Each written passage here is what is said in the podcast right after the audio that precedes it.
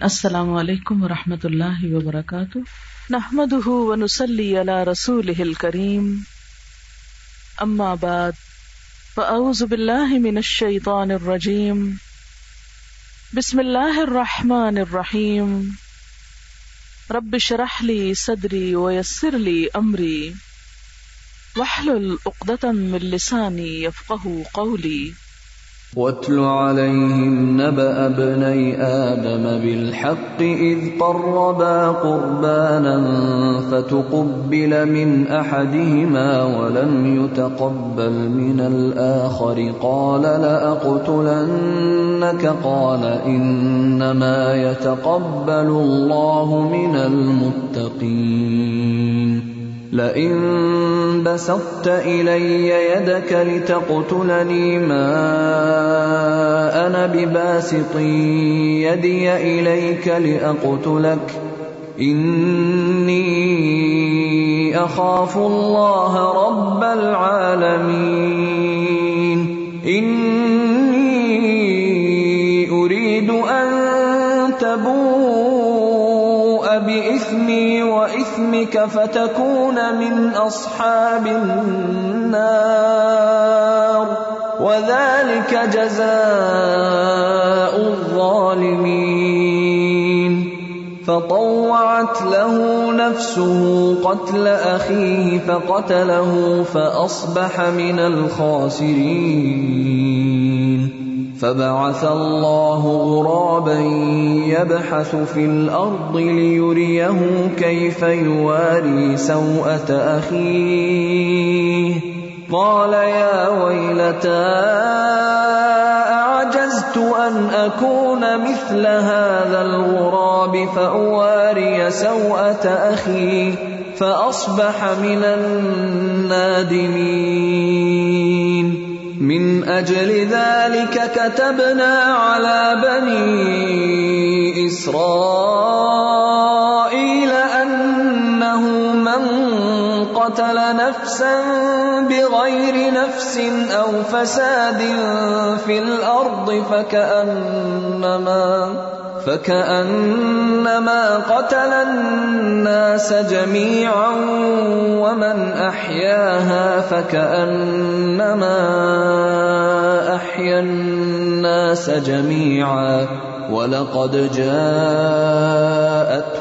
رسلنا بالبينات ثم ان كثيرا منهم بعد ذلك في الارض لمسرفون واتل عليهم نبأ ابني آدم بالحق إذ قربا قربانا فتقبل من أحدهما ولم يتقبل من الآخر قال لأقتلنك قال إنما يتقبل الله من المتقين لئن بسطت إلي يدك لتقتلني ما أنا بباسط يدي إليك لأقتلك إني أخاف الله رب العالمين. إني أريد أن تبوء بإثمي وإثمك فتكون من أصحاب النار. وذلك جزاء الظالمين. فطوعت له نفسه قتل أخيه فقتله فأصبح من الخاسرين. فبعث الله غرابا يبحث في الأرض ليريه كيف يواري سوءة أخيه قال يا ويلتى أعجزت أن أكون مثل هذا الغراب فأواري سوءة أخي فأصبح من النادمين من أجل ذلك كتبنا على بني إسرائيل أنه من قتل نفسا بغير نفس۔ أو فساد في الأرض، فكأنما قتل الناس جميعا. ومن أحياها، فكأنما أحيا الناس جميعا. ولقد جاءتهم رسلنا بالبينات، ثم إن كثيرا منهم بعد ذلك في الأرض لمسرفون. اور ذرا انہیں آدم علیہ السلام کے دو بیٹوں کا قصہ۔ بے کم اوقات سنا دو۔ جب ان دونوں نے قربانی کی، تو ان میں سے ایک کی قربانی قبول کر لی گئی اور دوسرے کی نہ کی گئی۔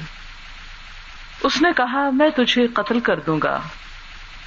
اس نے جواب دیا، اللہ تو متقی لوگوں کی نظریں ہی قبول کرتا ہے۔ اگر تو مجھے قتل کرنے کے لیے ہاتھ اٹھائے گا، تو میں تجھے قتل کرنے کے لیے ہاتھ نہ اٹھاؤں گا۔ میں اللہ رب العالمین سے ڈرتا ہوں۔ میں چاہتا ہوں کہ میرا اور اپنا گنا تو ہی سمیٹ لے اور دو زخی بن کر رہے۔ ظالموں کے ظلم کا یہی ٹھیک بدلا ہے۔ آخر کار اس کے نفس نے اپنے بھائی کا قتل اس کے لیے آسان کر دیا اور وہ اسے مار کر ان لوگوں میں شامل ہو گیا جو نقصان اٹھانے والے ہیں۔ پھر اللہ نے ایک کوا بھیجا جو زمین کھودنے لگا تاکہ اسے بتائے کہ اپنے بھائی کی لاش کیسے چھپائے۔ یہ دیکھ کر وہ بولا، افسوس مجھ پر، میں اس کوے جیسا بھی نہ ہو سکا کہ اپنے بھائی کی لاش چھپانے کی تدبیر نکال لیتا۔ اس کے بعد وہ اپنے کیے پر بہت پچھتایا۔ اس وجہ سے بنی اسرائیل پر ہم نے یہ فرمان لکھ دیا تھا کہ جس نے کسی انسان کو خون کے بدلے یا زمین میں فساد پھیلانے کے سوا کسی اور وجہ سے قتل کیا، اس نے گویا تمام انسانوں کو قتل کر دیا۔ اور جس نے کسی کی جان بچائی، اس نے گویا تمام انسانوں کو زندگی بخش دی۔ مگر ان کا حال یہ ہے کہ ہمارے رسول پیدر پے ان کے پاس کھلی کھلی ہدایات لے کر آئے، پھر بھی ان میں بکثرت لوگ زمین میں زیادتیاں کرنے والے ہیں۔ اس وقت میں نے آپ کے سامنے سورت المائدہ آیت نمبر ستائیس سے لے کر آیت نمبر بتیس تک پانچ آیات پڑھی ہیں اور ان کا ترجمہ بھی رکھا ہے۔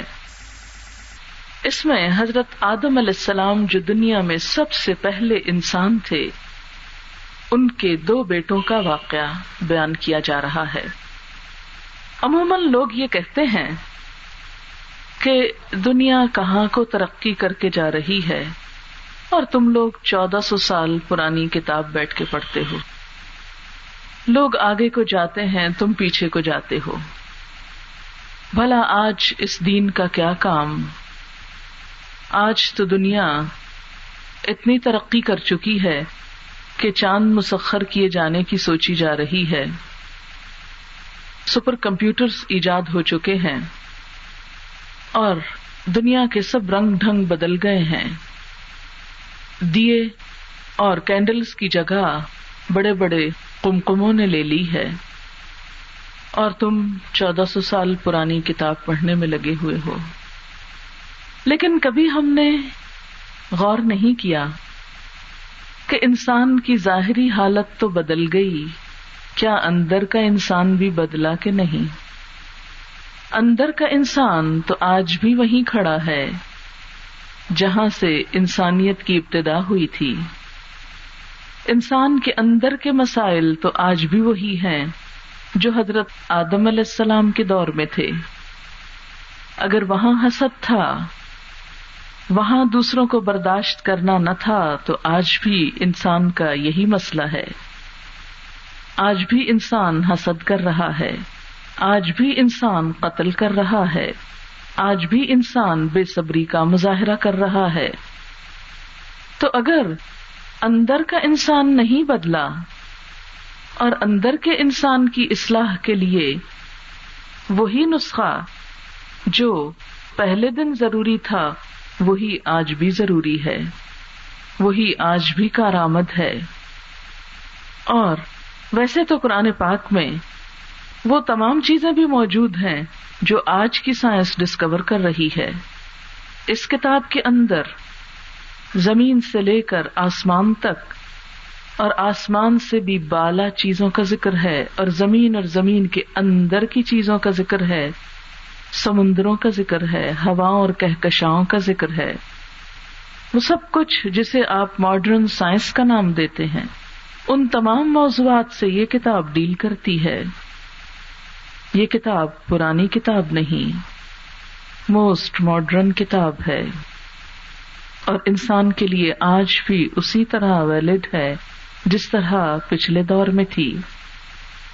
یہ واقعہ جو اس وقت میں نے آپ کے سامنے رکھا ہے یہ ان بنیادی مسائل سے ڈیل کرتا ہے جو عام طور پر ہمارے معاشرے کے اندر پائے جاتے ہیں۔ قرآن کا مقصد معاشرے کی اصلاح ہے۔ اس بات کو میک شور کرنا کہ لوگ باہم امن سے رہیں۔ لوگوں کی زندگیوں میں خوشی آئے، سکون آئے، اطمینان آئے، امن آئے، ایک دوسرے کے لیے برداشت آئے۔ ایک دوسرے کی نعمت پر خوش ہونا آئے، ایک دوسرے کی خوشی میں شریک ہونا آئے، دوسرے کی نعمت دیکھ کر اس سے جلا نہ جائے، اس سے چھیننے کی کوشش نہ کی جائے، اس کے لیے برا نہ سوچا جائے، اس کے لیے اچھا سوچا جائے۔ جس طرح انسان اپنے جینے کے لیے جواز رکھتا ہے، ایسے ہی دوسروں کے جینے کے لیے بھی جواز رکھے۔ تو آئیے ہم دیکھتے ہیں کہ وہ کون سی چیزیں ہیں جو ایک انسانی معاشرے کو، ایک گھر کو پرسکون بناتی ہیں، خوشگوار بناتی ہیں۔ وہ کیا راز ہے، وہ کیا نقطہ ہے جس پر عمل کر کے ایک انسان حقیقی معنوں میں خوشحال زندگی بسر کر سکتا ہے۔ ہمارے یہاں عموماً یہ سمجھا جاتا ہے کہ خوشحالی کا راز زیادہ مال و دولت میں ہے۔ حالانکہ خوشحالی دل کی خوشحالی ہے۔ سکون دل کا سکون ہے۔ جب تک انسان کے اندر کے سمندر میں اطمینان نہیں، باہر کی چکا چوند انسان کو خوش نہیں کر سکتی۔ دنیا کی رونق انسان کے لیے ایک بہت بڑا دھوکا ہے۔ وہ کیا چیز ہے جو انسان کو اندر سے پرسکون کر دیتی ہے؟ جو انسان کو دو عالم سے بیگانہ کر دیتی ہے۔ وہ کیا چیز ہے جس سے انسان حقیقی معنوں میں خوشحال ہو جاتا ہے؟ اس دنیا کی خوشیاں بھی ملتی ہیں اور آخرت کی خوشیاں بھی ملتی ہیں۔ تو آئیے دیکھتے ہیں کہ اس رکو میں کیا بتایا گیا۔ ارشاد باری تالا ہے، اور ذرا انہیں آدم کے دو بیٹوں کا قصہ بھی حق کے ساتھ سنا دو۔ سچا سچا بتا دو، بغیر کسی لاگ لپیٹ کے سنا دو۔ کیا تھا وہ قصہ؟ جب ان دونوں نے قربانی کی، تو ان میں سے ایک کی قربانی قبول کر لی گئی اور دوسرے کی نہ کی گئی۔ آدم علیہ السلام کے دو بیٹے، جن کا نام حابیل اور قابیل تھا، ان میں سے حابیل بکریاں چراتا تھا۔ جبکہ قابیل کا کام کھیتی باڑی تھا۔ کہا یہ جاتا ہے، بائبل کی روایت یہ ہے کہ یہ دونوں ایک لڑکی سے شادی کرنا چاہتے تھے۔ قرآن اس بارے میں خاموش ہے۔ یہ بائبل کا قصہ ہے۔ اور سچ ہے یا نہیں، لیکن سبب یہ بتایا جاتا ہے کہ ایک لڑکی سے شادی کرنا چاہتے تھے تو فیصلہ نہیں ہو پا رہا تھا کہ کون زیادہ حقدار ہے۔ اس پر انہوں نے آپس میں طے کیا کہ ہم دونوں اللہ کی راہ میں ایک قربانی کرتے ہیں۔ تو جس کی قربانی قبول ہو گئی، وہ گویا شادی کے قابل ہو گیا یا فیصلہ اس کے حق میں ہو جائے گا۔ اس دور میں قربانی کی قبولیت دنیا میں ہی پتہ چل جاتی تھی۔ آسمان سے ایک آگ آتی تھی اور وہ قربانی کو بھسم کر دیتی جس قربانی کی قبولیت ہو جاتی۔ دونوں نے قربانی کی، ایک نے بھیڑ ذبح کی اور دوسری نے کچھ زمین کی پیداوار میں سے صدقہ خیرات کیا۔ اب اللہ کا کرنا ایسا ہوا کہ ان میں سے ایک کی قربانی قبول کر لی گئی۔ اور وہ کون تھا خوش قسمت، حابیل۔ قربا قربان جب دونوں نے ایک قربانی کی۔ قربانی کا لفظ قرب سے نکلا ہے۔ اللہ کی راہ میں قربانی کا مطلب یہ ہے کہ اپنا مال یا جان یا وقت یا کوئی پیاری چیز اللہ کی راہ میں خرچ کی جائے تاکہ ہمیں اللہ کا قرب نصیب ہو۔ انسان اللہ کے مقرب پسندیدہ بندوں میں شامل ہو جائے تاکہ بڑی بڑی اس پر عنایتیں ہوں۔ آپ دیکھیں کہ دنیا میں جب کوئی انسان کسی بڑے انسان کا مقرب ہوتا ہے تو بڑے انسان کو جو کچھ ملتا ہے وہ اس کے مقربین تک بھی جاتا ہے۔ مثلاً ایک شخص جو کسی ایسے گھر میں کام کرتا ہے، نوکر ہے، خواہ وہ کک ہے یا ڈرائیور ہے، کہ جہاں رنگ رنگ کے کھانے پکتے ہیں، تو خواہ وہ اس کے لیے نہیں بھی پکتے، لیکن گھر والوں کے لیے بھی پکتے ہیں، تو بچا کچا بھی ان کو جا ملتا ہے۔ تو کہنے کا مطلب یہ ہے کہ کچھ نہ کچھ وہاں تک بھی فیض پہنچ جاتا ہے۔ اسی طرح جو شخص کسی بڑے انسان کا مقرب ہوتا ہے۔ مثلاً دنیا کے جو عہدے ہیں بڑے بڑے، کسی صدر کا یا وزیر اعظم کا، تو عموماً کیا ہوتا ہے کہ جب وہ ان نعمتوں میں سے کچھ حصہ پا لیتے ہیں جو ان بڑوں کے پاس ہوتی ہے۔ اسی طرح جو لوگ اللہ کے مقرب ہوتے ہیں، اللہ کے قریب ہوتے ہیں، وہ ان نعمتوں میں سے حصہ پاتے ہیں جو اللہ کے خاص بندوں کے لیے ہوتی ہیں۔ وہ بڑے وی آئی پی ہوتے ہیں۔ وہ بہت قریب ترین ہوتے ہیں۔ وہ ہر چیز کے مالک ہو جاتے ہیں۔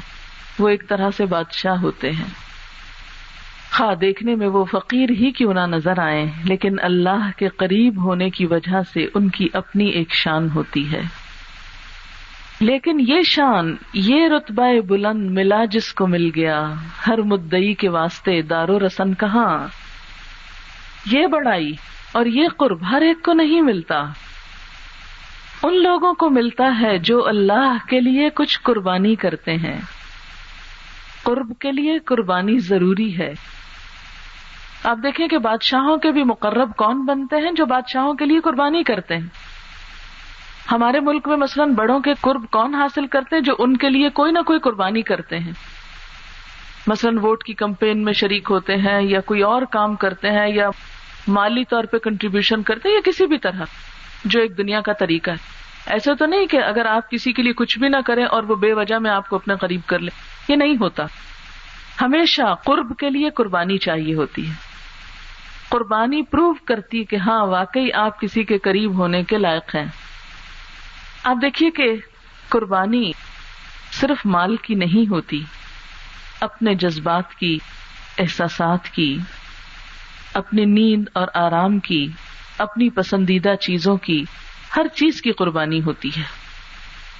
حضرت ابراہیم علیہ السلام کی زندگی میں ہم دیکھتے ہیں کہ وہ ایک مشرق گھرانے میں پیدا ہوئے، جہاں ہر طرف اندھیرا تھا۔ ان کا باپ بت پرست تھا، بت گر تھا۔ مجسمہ سازی اس کا پیشہ تھا۔ لکڑی اور پتھر کے بت بنا بنا کر بیچا کرتا تھا۔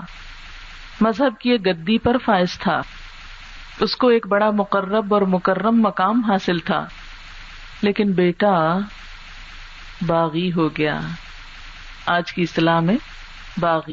حقیقی معنوں میں تو وہ اللہ کا وفادار ہوا، لیکن زمانے کے قانون کا باغی ہو گیا۔ ابراہیم علیہ السلام کی سمجھ میں نہیں آتا تھا کہ یہ بت جو کسی کو کچھ دے نہیں سکتے، نہ یہ سنتے ہیں، نہ بولتے ہیں، نہ ہاتھ پاؤں ہلا سکتے ہیں، ان کی آخر عبادت کس لیے کی جائے؟ یہ ہمارا کیا بنا سکتے ہیں؟ لیکن ابراہیم علیہ السلام کی سمجھ میں نہیں آتا تھا کہ لوگ اتنے دیوانے ان کے کیوں ہو رہے ہیں۔ انہوں نے کیا کیا کہ ان بتوں کو توڑ ڈالا، بغاوت کر دی۔ ان بتوں کے خلاف۔ ان کو پتا تھا انجام کیا ہونے والا ہے۔ اور واقعی انجام کیا ہوا، آگ کا ایک بہت بڑا الاؤ تیار کیا گیا۔ اور باپ بھی ان لوگوں میں سے تھا جو بیٹے کو جلانے کے لیے لکڑیاں ڈھو ڈھو کے لا رہے تھے۔ سارا شہر ابراہیم علیہ السلام کے لیے لکڑیاں چن چن کے لا رہا تھا کہ اس باغی کو سزا دی جائے۔ لیکن وہ بغاوت چکے اللہ کے لیے تھی۔ تو اللہ اپنے بندوں کی حمایت نہ کرے گا، اپنے مقربین کی حمایت نہ کرے گا تو کس کی کرے گا؟ اللہ کا ارشاد ہوا۔ کلنا یا نا رکونی بردن و سلامن اللہ ابراہیم ہم نے کہا، اے آگ، ٹھنڈی ہو جا اور ابراہیم پہ سلامتی۔ ابراہیم علیہ السلام کو ان کے والد نے گھر سے نکال دیا، دھمکیاں دی لوگوں نے ان کو کوئی عزت نہ دی، لیکن انہوں نے اپنے رب کی خاطر، اپنی عزت، اپنے جاہ مال، اپنے والدین، اپنے وطن، اپنی محبتوں کی قربانی دی۔ کہ میرے رب کا حکم یہی ہے، لہذا رب ایک طرف، پوری دنیا ایک طرف۔ اور وہ اس امتحان میں کامیاب ہو گئے۔ افسوس کہ آج ہم مسلمان ہوتے ہوئے ہمارے معاشرے کے اندر بھی ایسی کئی چیزیں پائی جاتی ہیں جن کی کوئی لاجک نہیں۔ مثلاً یہ مارچ کے نوائے وقت کی ایک خبر میں تھا کہ کراچی میں ہی ایک جھیل ہے منگو پیر جھیل۔ وہاں پر مگر مچھوں کی عقیدت مندوں کا ایک میلہ لگتا ہے۔ اور لوگ وہاں پر اونٹ، گائے، بکری، مرغی تک جا کر قربان کرتے ہیں۔ اور جس کا گوشت مگر مچھ کھا لے ان کو بہت خوش قسمت تصور کیا جاتا ہے۔ اور ان کے ہاں بھی یہی عقیدہ ہے کہ مگر مچھ صرف حلال کا مال کھاتے ہیں۔ اور مگر مچھ کو کیوں کھلایا جاتا ہے کہ اگر مگر مچھ نے کھا لیا تو کیا ہوگا؟ ہمارے سارے مشکلات آسان ہو جائیں گی۔ اب آپ خود سوچیں کہ یہ ہمارے پڑھے لکھے لوگوں کے شہر میں عقل والوں کے آس پاس ہو رہا ہے۔ ابراہیم علیہ السلام تو کئی ہزار سال پرانی دنیا میں آئے تھے کہ جہاں بت پرستی تھی، لوگوں کو سمجھ میں نہیں آتا تھا کہ مٹی اور پتھر کے بت کیا دے سکتے ہیں، جن کو انہوں نے توڑا۔ لیکن آج ہمارے لوگ مگر مچھوں کو جا کے کھلا رہے ہیں قربانیاں کہ یہ ہماری قسمت بدلیں گے۔ کیا ان میں اور اس دور جاہلیت میں کوئی فرق ہے؟ کچھ بھی تو نہیں۔ لیکن اگر آپ ایسے لوگوں سے بات کریں کہ یہ سب کچھ نان سینس قسم کی باتیں ہیں، مگر مچھ نہ کسی کی قسمت بناتے ہیں، نہ بگاڑتے ہیں۔ تو وہ ماننے کو تیار نہیں ہوں گے۔ کسی دن تجربہ کر لیجیے، چل کے سمجھانے کی کوشش تو کیجیے اسی لیے تو قرآن کہتا ہے وہ قیل الحم جب ان سے کہا جاتا ہے تالو آؤ الاما انزل اللہ اس چیز کی طرف جو اللہ نے نازل کی ہے۔ وہ الر رسول اور رسول کی طرف آؤ۔ قالو تو وہ جواب میں کیا کہتے ہیں؟ حسبنا ما وجدنا علیہ آبا انا کافی ہے ہم کو، جس پر ہم نے اپنے باپ دادا کو پایا۔ یہ نیا دین آ کے سکھا رہے ہو ہم کو؟ ہمارے باپ دادا کیا جاہل تھے؟ بات یہ ہے کہ ہر انسان کو اپنے والدین پیارے ہوتے ہیں۔ اور ہر شخص اپنے والدین کی ایک عزت، عقیدت اور احترام دل میں رکھتا ہے۔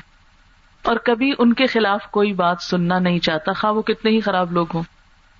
ہوتا یہ ہے کہ خاص طور پر جب والدین دنیا سے گزر جاتے ہیں تو ان کی باتیں قرآن کا حرف ہونے لگتی ہیں۔ ان کی عقیدت کے واقعات پھر ہمارے لیے ایک مقدس دین بن جاتے ہیں۔ اور جب کبھی اللہ کا کوئی حکم آتا ہے تو اس کو سبسائڈ کرنے کے لیے، اس سے اسکیپ کرنے کے لیے ہم فوراً کیا کہتے ہیں؟ کیا ہمارے ماں باپ غلط تھے؟ وہ بھی تو یہ سب کچھ کرتے تھے۔ تو اللہ تعالیٰ فرماتے ہیں کہ جب ان لوگوں سے کہا جاتا ہے کہ آؤ، اس چیز کی طرف جو اللہ نے اتاری ہے یعنی قرآن کی طرف اور رسول اللہ صلی اللہ علیہ وسلم کی سنت کی طرف، قالو، کہتے ہیں، حسبنا ما وجدنا علیہ آبا انا کافی ہے ہم کو جس پر ہم نے اپنے باپ دادا کو پایا۔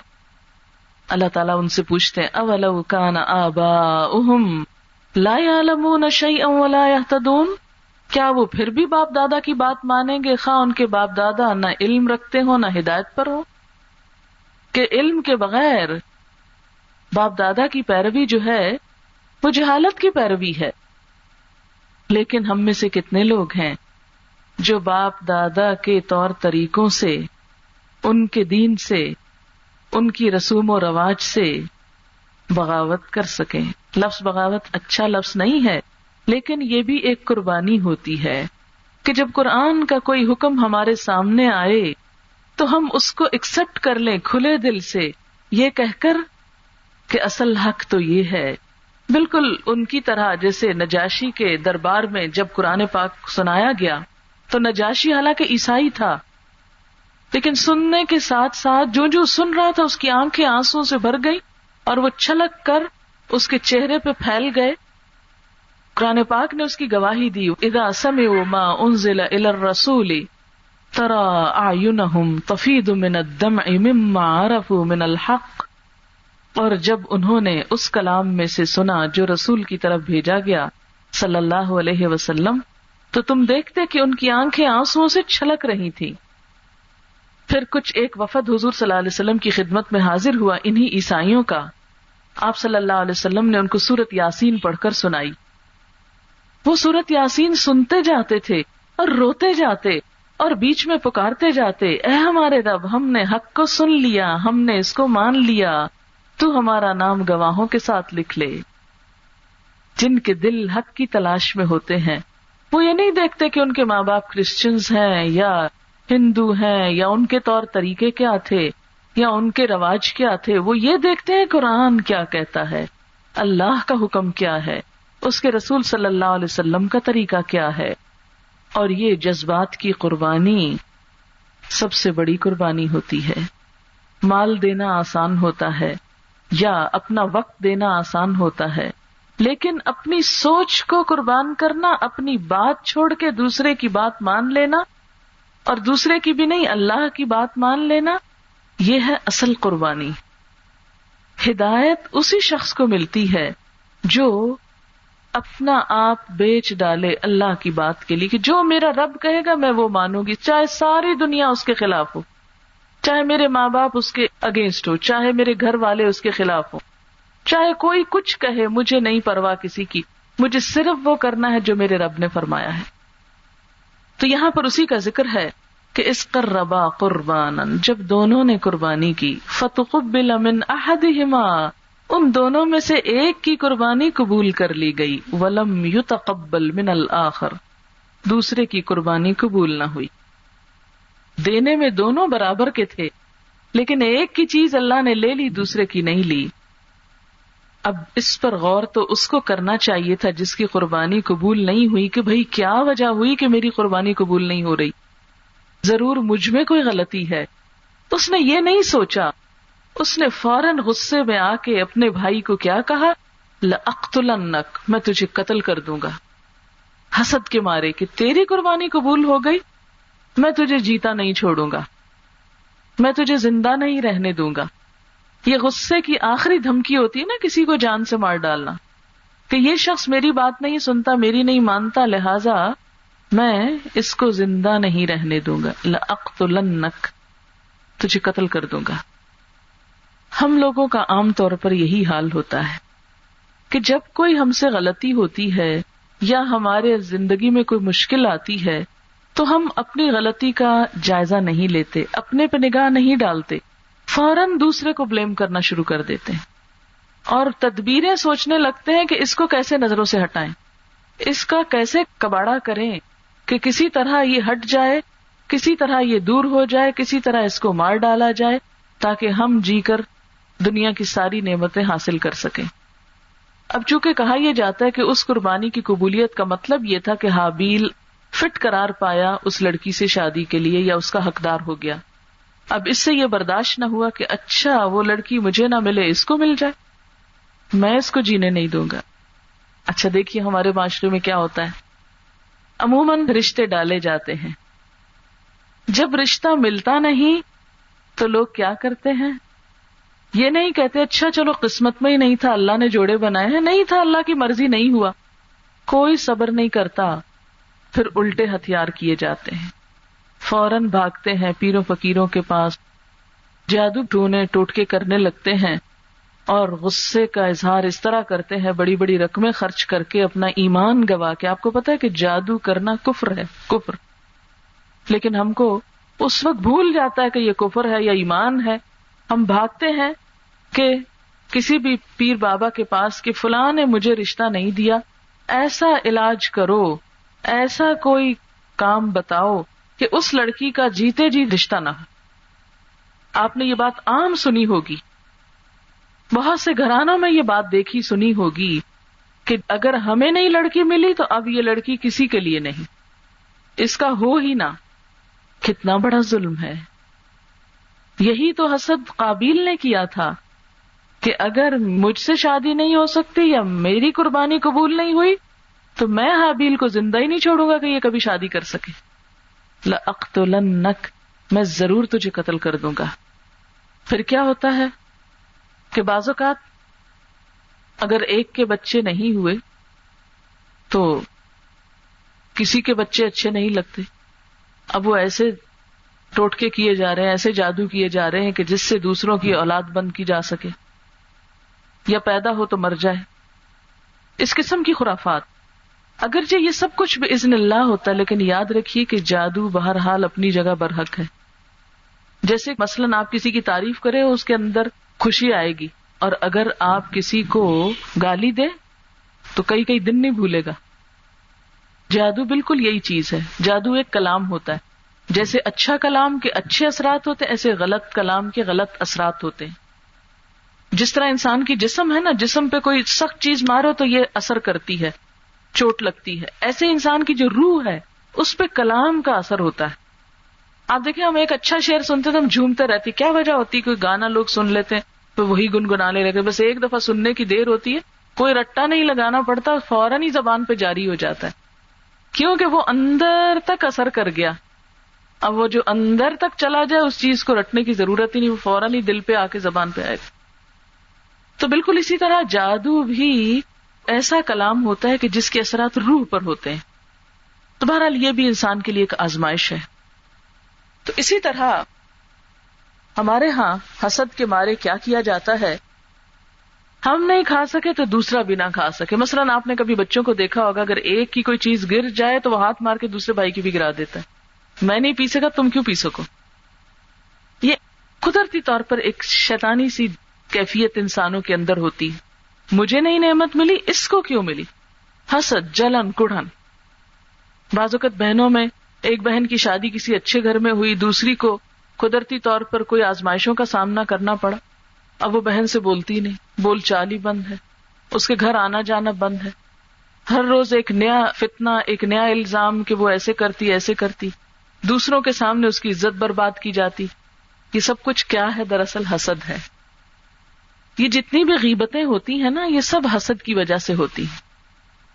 دوسروں کو ذلیل و خار جتنا کیا جاتا ہے، جو تانے دیے جاتے ہیں، ان سب کے پیچھے جو جذبہ ہے، وہ کیا حسد اور حسد بنیاد ہے تکبر پہ۔ حسد بیس کرتا ہے تکبر پہ کہ میں بڑا، دوسرا کیوں بڑا ہو جائے؟ اور اس میں آپ دیکھیں کہ بعض اوقات بڑے بڑے سمجھدار لوگ انوالو ہو جاتے ہیں۔ بڑے بڑے عقل مند دیندار لوگ اس کا شکار ہو جاتے ہیں۔ یہ پیغمبر کے بیٹے تھے دونوں۔ اچھا یوسف علیہ السلام کے ساتھ جو کچھ ہوا، وہ بھی تو سب پیغمبر کے بیٹے تھے، دیندار لوگ تھے، لیکن حسد میں آ کے، اپنے ہی بھائی کو اٹھا کے جا کے کنویں میں پھینکا، باپ کو نظر ہی نہ آئے تاکہ باپ ہمارے لیے فارغ ہو جائے۔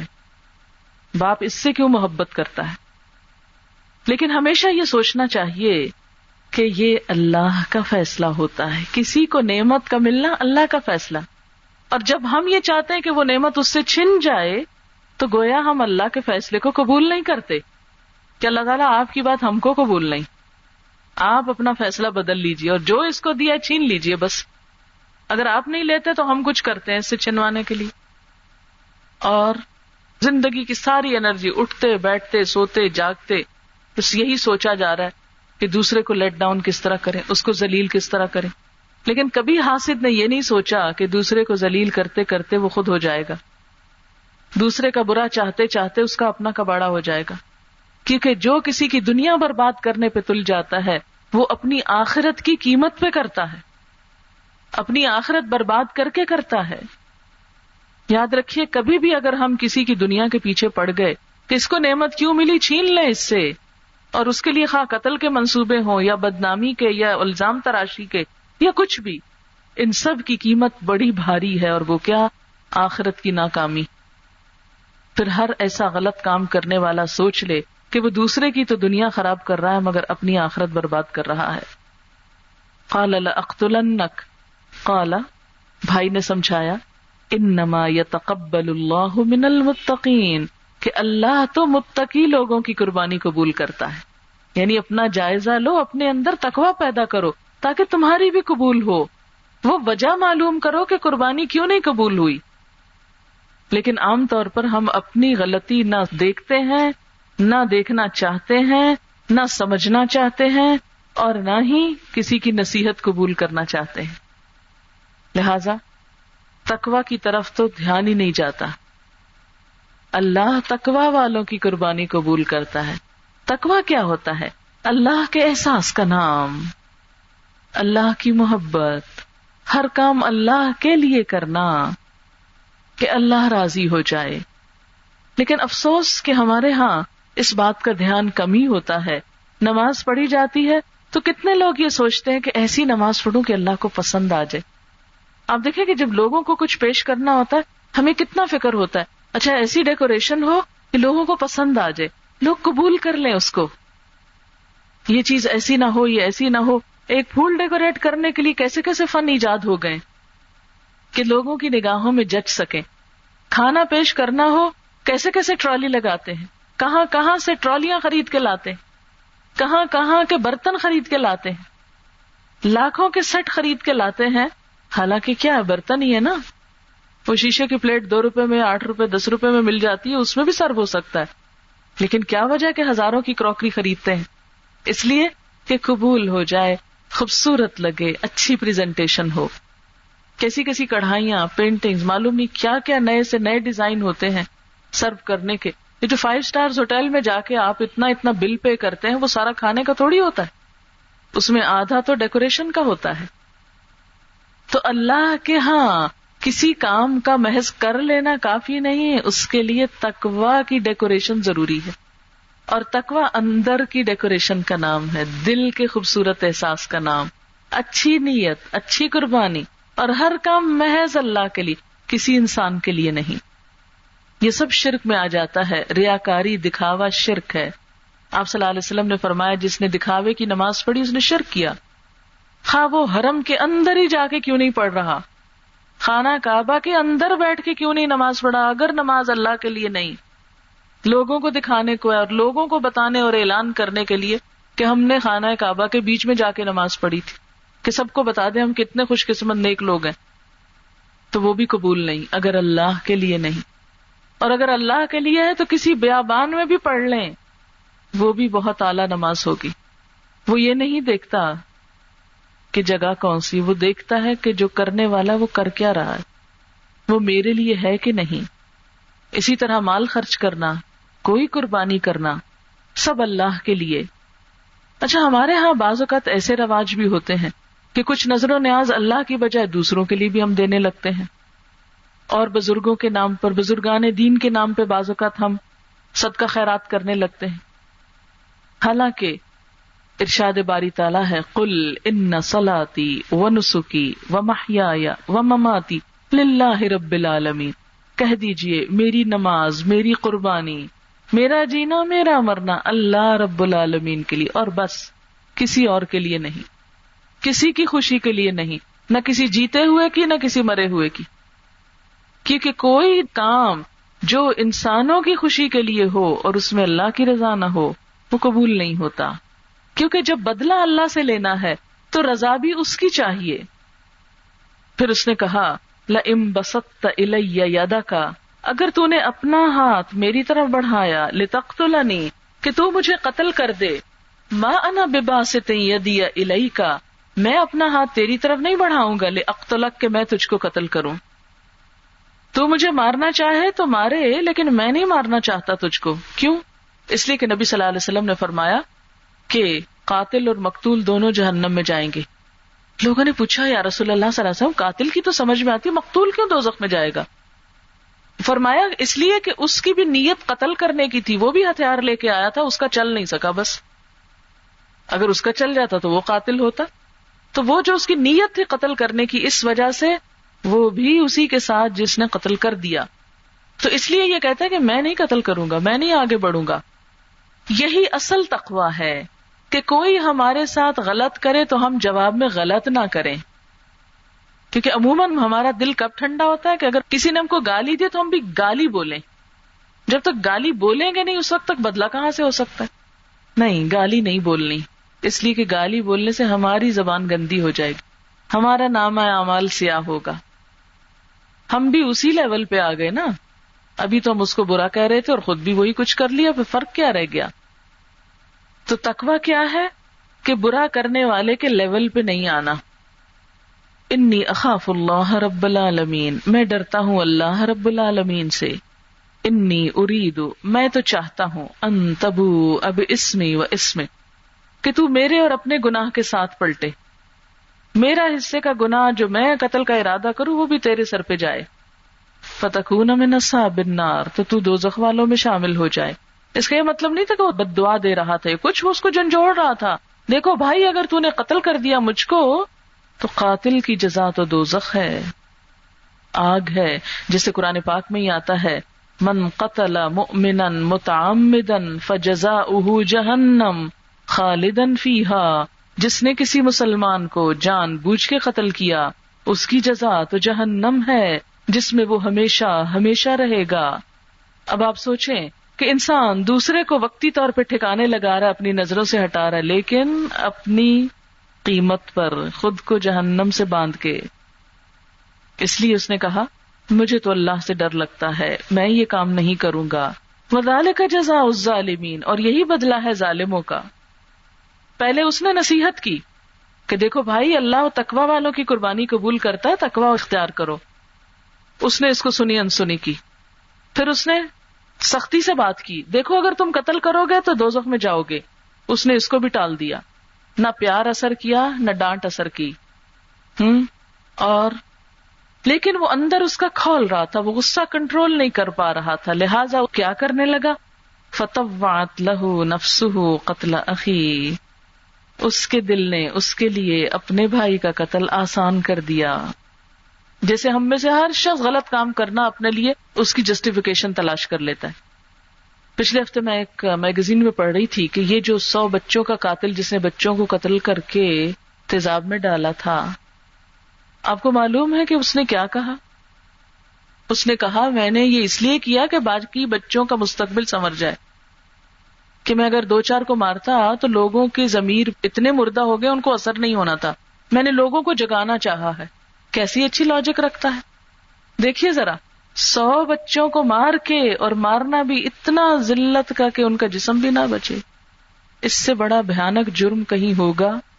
لیکن وہ یہ جرم کر کے بھی مطمئن کہتا ہے، میں نے تو لوگوں کے ضمیر جھنجھوڑے ہیں کہ لوگ جاگے کیا یہ طریقہ ہے ضمیر جھنجھوڑنے کا؟ لیکن بتانے کا میرا غرض یہ ہے اس مثال کو کہ ہر مجرم یہ کہتا ہے کہ جو میں کر رہا ہوں وہ صحیح کر رہا ہوں۔ ہر غلط کار اپنی غلطی کی جسٹیفیکیشن رکھتا ہے۔ مثلاً آپ نے دیکھا ہوگا کہ جو لوگ نماز نہیں پڑھتے، اگر ان کو کہا جائے بھائی نماز پڑھا کرو، پہلا حساب نماز کا ہے، تو وہ فوراً کہیں گے ہاں دیکھے ہیں بڑے نماز پڑھنے والے، کیسی کیسی رشوتیں لیتے دیتے ہاں دیکھے ہیں، اتنا فراڈ کرتے ہیں۔ ایسی نمازوں کے بغیر بھی اچھے ہم۔ فوراً وہ دوسروں کی غلطی پکڑیں گے۔ فوراً دوسروں پہ انگلی اٹھائیں گے۔ یہ نہیں کہیں گے کہ ہم غلط ہیں، ہم ٹھیک ہو جائیں۔ یعنی ہونا تو یہ چاہیے کہ آپ نماز بھی پڑھیں اور وہ غلط کام نہ کریں۔ لیکن کہیں یہ ہمیں جواز نہیں ملتا کہ کسی کی غلطی کی وجہ سے ہم بھی غلطی شروع کر دیں۔ غلطی کا ازر ڈھونڈ کر اس کے سہارے خود غلط کر لیں۔ کیونکہ ہر انسان کا حساب الگ الگ ہوگا۔ قرآن پاک میں آتا ہے تمنا فرادا کما خلق نا کم اول مرہ ہم تم کو اکیلے لے آئے۔ ایک ایک وہ یتینا فردا ہر شخص ہمارے پاس اکیلا آئے گا۔ ہر ایک نے اللہ کو تنہا اپنا حساب دینا ہے۔ اور دوسرے لوگ سب بھاگ جائیں گے۔ ارشاد باری تعالیٰ ہے، یوم یفر المر امن عقی و ام ہی و ابی و صاحبتی ہی و بنی لکل امن ہم یوم ادن شن یغنی۔ جس دن انسان بھاگے گا، قیامت کے دن ہر انسان دوسرے سے بھاگے گا۔ کس سے؟ من عقی اپنے بھائی سے۔ وہ نہیں دیکھے گا اس کو کیا مصیبت پڑی۔ بھاگ جائے گا، مصیبت میں دنیا میں بھاگ جاتے ہیں، آپ نے دیکھا ہوگا۔ جب دکھ تکلیف آتی ہے، سب بیگانے ہو جاتے ہیں، سب رفو چکر ہو جاتے ہیں۔ یوم یفر المر امن عقی اپنے بھائی سے۔ وہ امی ہی اپنی ماں کو چھوڑ جائے گا۔ وہ ابھی اپنے باپ کو، وہ صاحبت ہی اپنی بیوی کو، وہ بنی اپنے بیٹے کو۔ یہ قریب ترین پانچ رشتے انسان ان سے بھی بھاگے گا۔ مجھے یہ نظر ہی نہ آئے کہ کہیں مجھ سے میرا عمل نہ مانگ لیں۔ جیسے دنیا میں اگر ایک شخص کا لاش ہو جائے تو وہ کیا کرتا ہے؟ سب اس سے بھاگنے لگتے ہیں کہ یہ اب ہم سے قرضہ مانگے گا، یہ ہم سے مدد چاہے گا۔ فقیر کو دیکھتے ہی سب نظریں نہیں ملاتے اس سے، ادھر ادھر ہونے لگتے ہیں کہ یہ ہم سے مانگ نہ لے۔ اس کو دیکھتے ہی نہیں۔ قیامت کے دن بھی انسان یہی کرے گا۔ جو فقیر ہوگا، اس سے سب بھاگ جائیں گے۔ اور دوستی صرف اللہ والوں کی رہ جائے گی۔ وہ عرش الائی کے سائے تلے اکٹھے بیٹھے ہوں گے۔ نور کے ممبروں پر، موتیوں کے ممبروں پر۔ انبیاء اور شہدا ان پہ رش کریں گے، یہ کون خوش قسمت ہے بتایا جائے گا، یہ اللہ کی خاطر آپس میں محبت کرنے والے تھے۔ دنیا کی کوئی غرض بیچ میں شامل نہ تھی، کوئی لالچ نہ تھا ان کو، صرف اللہ کے نام پہ جمع تھے۔ تو بات یہ ہے کہ قیامت کے دن تو ہر انسان کا حساب الگ ہے۔ لہذا ہر ایک کو اپنی سوچنی چاہیے۔ ہاں یہ نہیں سوچنا چاہیے کہ دنیا اتنا غلط کر رہی ہے، آج کے دور یہ کوئی دور ہے نیکی کرنے کا؟ آپ دیکھیں لوگ کتنے مزے سے کہتے ہیں، یہ کوئی زمانہ ہے سچ بولنے کا؟ آج کون سچ بولتا ہے؟ نہیں، زمانہ کیا چیز ہے؟ وہ تو خدا آپ نے بنا لیا۔ اللہ نے سچائی کو بنیادی اصول رکھا، ساری دنیا بھی جھوٹ بولے۔ تو آپ کے جھوٹ کی معافی اس لیے نہیں ہو جائے گی کہ باقی بھی جھوٹ بولتے تھے، اس لیے آپ کو معاف کیا جائے۔ ہر ایک سے الگ پوچھا جائے گا کہ تم نے کیوں بولا تھا؟ فتح لہو نفس ہو قتل عقی آہستہ آہستہ دلیلیں، تعویلیں، بہانے کر کر کے اس کے دل نے قتل کرنا اس کے لیے بالکل درست قرار دے دیا۔ بالکل ٹھیک کرو کرو قتل۔ بالکل اسی طرح جیسے ہم میں سے کسی انسان کو اس کا نفس گناہ پر تسلیاں دے دے کے آمادہ کر دے نہیں نہیں، کوئی فرق نہیں پڑتا۔ ایک ہی دفعہ تو چکے تو دیکھو کیا ہو جاتا ہے۔ کچھ نہیں بگڑتا۔ ساری دنیا یہ کر رہی، تم کو انوکھے تھوڑی ہو۔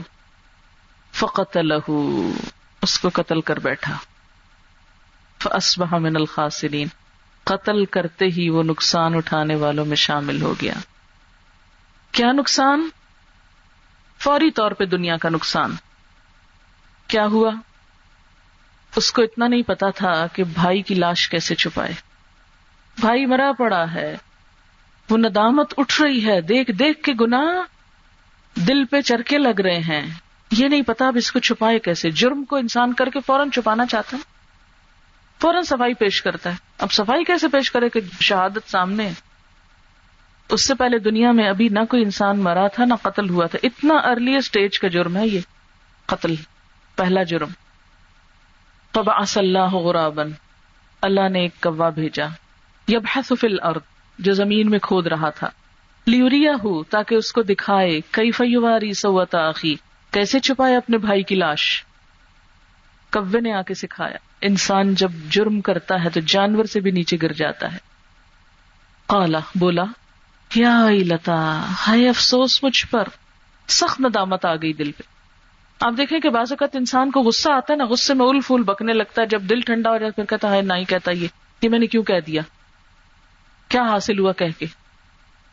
سخت دل میں کڑن اور ندامت آتی، بار بار پھر انسان سوچتا ہے کہ کیا کہہ دیا میں نے؟ ضمیر ملامت کرتا ہے نا انسان کا۔ اب اس کا بھی ضمیر ملامت کر رہا ہے۔ اجست ان اکون مسل حاضل غراب میں جو اتنا بڑا بنتا تھا، میں تو اس کوے جیسا بھی نہیں۔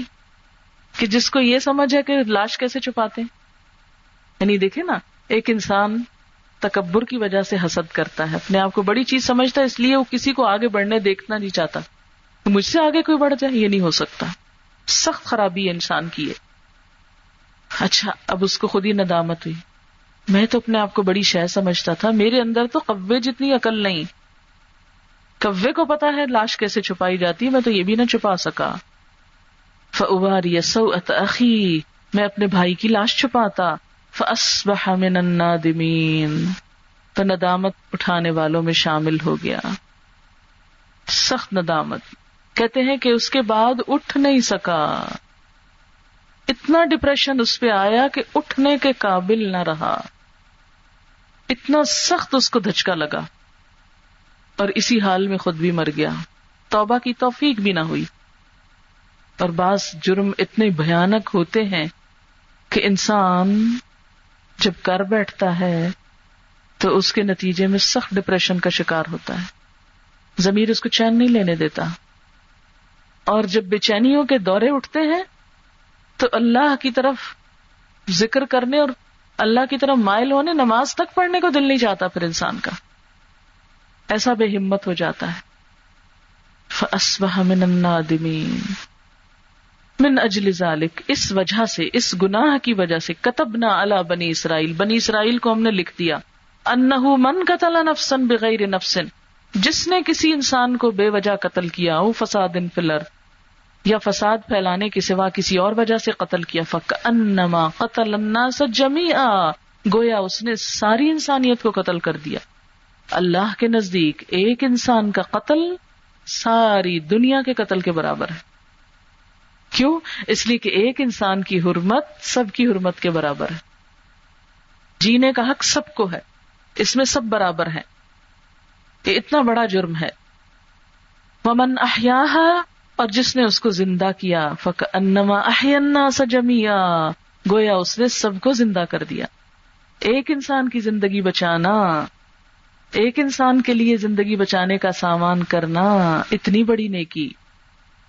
اتم رسولنا بالبینات ہمارے رسول ان کے پاس کھلی نشانیاں لائے، لیکن انہوں نے نشانیوں کو قبول نہ کیا۔ سم ان کثیر امن ہوں باد ازال کفل دل مصرف تو بے شک ان میں سے اکثر لوگ زمین میں بکثرت زیادتیاں کرنے والے ہیں۔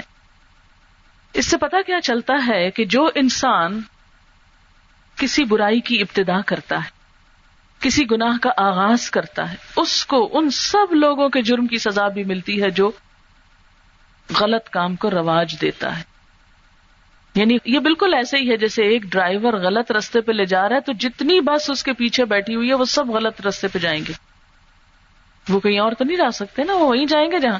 مثلاً آپ نے دیکھا ہوگا کہ جب تیارے کڈنیپ ہوتے ہیں، تو اس وقت کیا ہوتا ہے؟ کہ پائلٹ کو مجبور کر دیا جاتا ہے کہ یہاں نہیں، یہاں لے چلو۔ اب وہ جا تو پائلٹ رہا ہوتا، لیکن جو پیچھے دنیا بیٹھی، وہ سب بھی وہاں پہنچ رہے ہوتے ہیں۔ بالکل اسی طرح جب ایک شخص ایک معاشرے کے اندر ایک غلط کام کرتا ہے، اسے دیکھ کے جتنے غلط کام کرنے والے ہوتے ہیں، ان سب کو جو سزا ملنے والی ہے، اس کا ایک حصہ اس پائلٹ یا اس ڈرائیور کو بھی ملے گا جس نے ایک گناہ کا آغاز کیا اور سب کو اس طرف لے گیا۔ جس نے ایک لال جھنڈی دکھائی اور سب کو اکٹھا کر لیا۔ تو جو جو لوگ اس جھنڈے کے نیچے جمع ہوئے، وہی کرائم کیا انہوں نے بھی۔ تو وہ اس کی سزا، وہ جھنڈا اٹھانے والے کے پلے میں بھی پڑے گی۔ وہ صرف اپنی سزا کے ساتھ نہیں جائے گا جہنم میں۔ سب کا گنا کا بوجھ بھی اٹھا کے جائے گا۔ اسی طرح اگر کوئی شخص ایک نیک کام کا آغاز کرتا ہے، ایک نیکی کرتا ہے، ایک اچھی بات کسی کو بتاتا ہے، تو جتنے لوگ اس پہ عمل کر لیتے ہیں، ان سب کی نیکی بھی اس بتانے والے کے پلے میں جائے گی۔ یہ اللہ کا ایک قانون ہے، ایک طریقہ ہے۔ اچھا کرنے والے کے لیے بھی میدان کھلا ہے اور برا کرنے والوں کے لیے بھی راہ کھلی ہے۔ اب یہ ہم پہ ڈپینڈ کرتا ہے کہ ہم اپنے لیے کیا پسند کرتے ہیں۔ اور یاد رکھیے، جب ہم اپنے غصے کو دل میں دفن نہیں کر سکتے، تو پھر بھائی کی لاش ہی دفن کرنی پڑتی ہے۔ دو میں سے ایک چیز دفن کر دیجیے یا غصہ، نفرت، عداوت، حسد بخش دفن کر دے، یا پھر انسان دفن کرے۔ تو جس معاشرے میں نفرتیں اور عداوتیں دفن نہیں ہوتی، وہاں انسان دفن ہوتے ہیں۔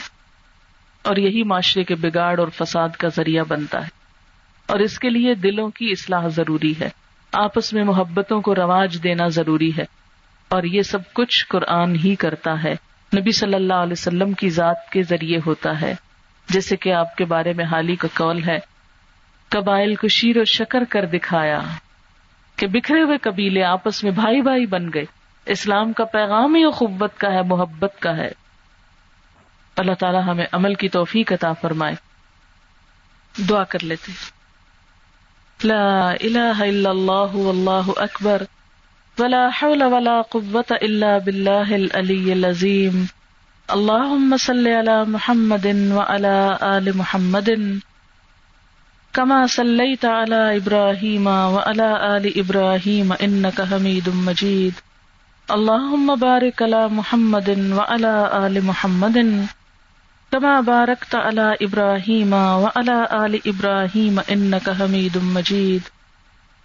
ربنا آتنا في الدنيا حسنة وفي الآخرة حسنة وقنا عذاب النار. ربنا لا تزغ قلوبنا بعد إذ هديتنا وهب لنا من لدنك رحمة إنك أنت الوهاب.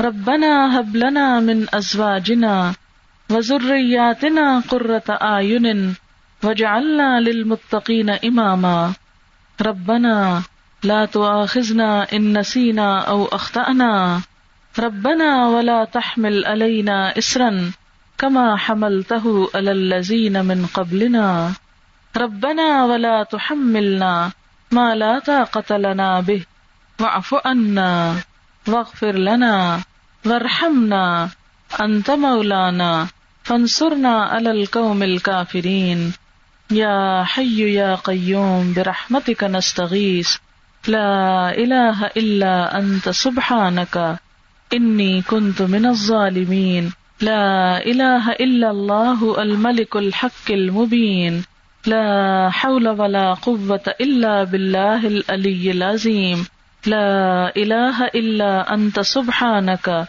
اني كنت من الظالمين اللهم انفعنا بما علمتنا وعلمنا ما ينفعنا وزدنا علما.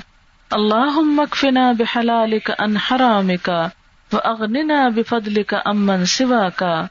اللهم انا نسألك الهدى والتقى والعفاف والغنى اللهم انا نعوذ بك من جهد البلاء ودرك الشقاء وسوء القضاء. وشماتة الأعداء. اللهم إنا نعوذ بك من منكرات الأخلاق والأعمال والأهواء والأدواء. اللهم إنا نعوذ بك من زوال نعمتك وتحول عافيتك وفجاءة نقمتك ومن جميع سخطك. اللهم طهر قلوبنا من النفاق وآمالنا من الرياء. و وألسنتنا من الكذب وآيننا من الخيانة فإنك تعلم خائنة الأعين وما تخفي الصدور لا حول ولا قوة إلا بالله العلي العظيم یا اللہ پاک، جو کچھ ہم نے پڑھا ہے، تو اسے قبول فرما۔ اگر کوئی بات تیری ناپسند کی ہو، تو ہم سے درگزر فرما۔ یا اللہ، اس مجلس کے منعقد کروانے والوں کو اس کی بہترین جزا عطا فرما۔ ان کے گھر پر اپنی خیر و برکت نازل فرما۔ یا رب العالمین، ان کی تمام مشکلات کو آسان کر دے۔ ان کے بچوں کو ان کی آنکھوں کی ٹھنڈک بنا دے۔ یا رب العالمین، جتنے بھی حاضرین مجلس ہیں، ان کے دلوں میں جو نیک دعائیں اور تمنائیں ہیں، اللہ ان کو پورا فرما۔ یا اللہ، تو ہمیں ہر مصیبت، ہر آفت، ہر تکلیف اور ہر دکھ سے بچائے رکھنا۔ اور ہم کو ہر مصیبت سے آفیت میں رکھنا۔ یا رب العالمین، جو بچے بیمار ہیں ان کو صحت عطا فرما۔ یا اللہ، جو دکھی ہیں ان کے دکھ دور فرما۔ یا اللہ، جتنے بھی لوگ اس مجلس میں حاضر ہیں، ان کے دلوں میں جو جو دعائیں ہیں، جو نیک تمنا ہیں، تو ان کو پورا فرما۔ یا اللہ، جو کچھ ہم نے سنا ہے، ہمیں عمل کرنے والا بنا۔ ہمارے اخلاق کو سنوار دے۔ ہمارے اعمال کو سنوار دے۔ ہماری آخرت کو سنوار دے۔ یا اللہ، تو ہمیں بہترین مددگار عطا فرما۔ یا اللہ، تو اپنے دین کے کام کو ہم سے لے لے، تو ہمیں اس کام کے لیے چن لے۔ یا اللہ ہماری کوششوں کو قبول کر لے۔ یا اللہ تو ہمیں ہدایت کے رستے پہ قائم رکھنا۔ ہمیں اس رستے پر قائم رکھنا جس سے تو راضی ہو جائے۔ ہماری غلطیوں کو ہم کو دکھا دے اور ہمیں اپنی غلطیوں کو دور کرنے کی توفیق عطا کر۔ اللہ ہمیں اپنا قرب نصیب فرما، اپنی راہ میں قربانیوں کی توفیق عطا فرما۔ یا اللہ ہماری توبہ کو قبول فرما۔ یا اللہ ہمارے والدین پر اپنی رحمت فرما۔ ان کے درجات بلند فرما، ان کے صغیرہ کبیرہ گناہوں کو معاف کر دے، ان کی ساری مشکلات آسان کر دے۔ ہمارے عزیزوں، دوستوں رشتے داروں بہن بھائیوں سب جاننے والوں کے اوپر اپنی رحمت نچھاور فرما۔ ان کے دلوں کی دعائیں قبول فرما۔ یا اللہ، جنہوں نے اس مجلس کا اہتمام کیا ہے، انہیں اس کا بھرپور سلا عطا فرما۔ اور ان کی تمام حاجتوں کو، دعاؤں کو پورا فرما۔ ربنا تقبل منا انك انت السميع العليم وتب علينا انك انت التواب الرحيم وصلى الله تعالى على خير خلقه محمد وعلى اله واصحابه واهل بيته اجمعين برحمتك يا ارحم الراحمين الہی آمین. سبحانك اللهم وبحمدك نشهد ان لا اله الا انت. نستغفرك ونتوب اليك والسلام علیکم ورحمۃ اللہ وبرکاتہ.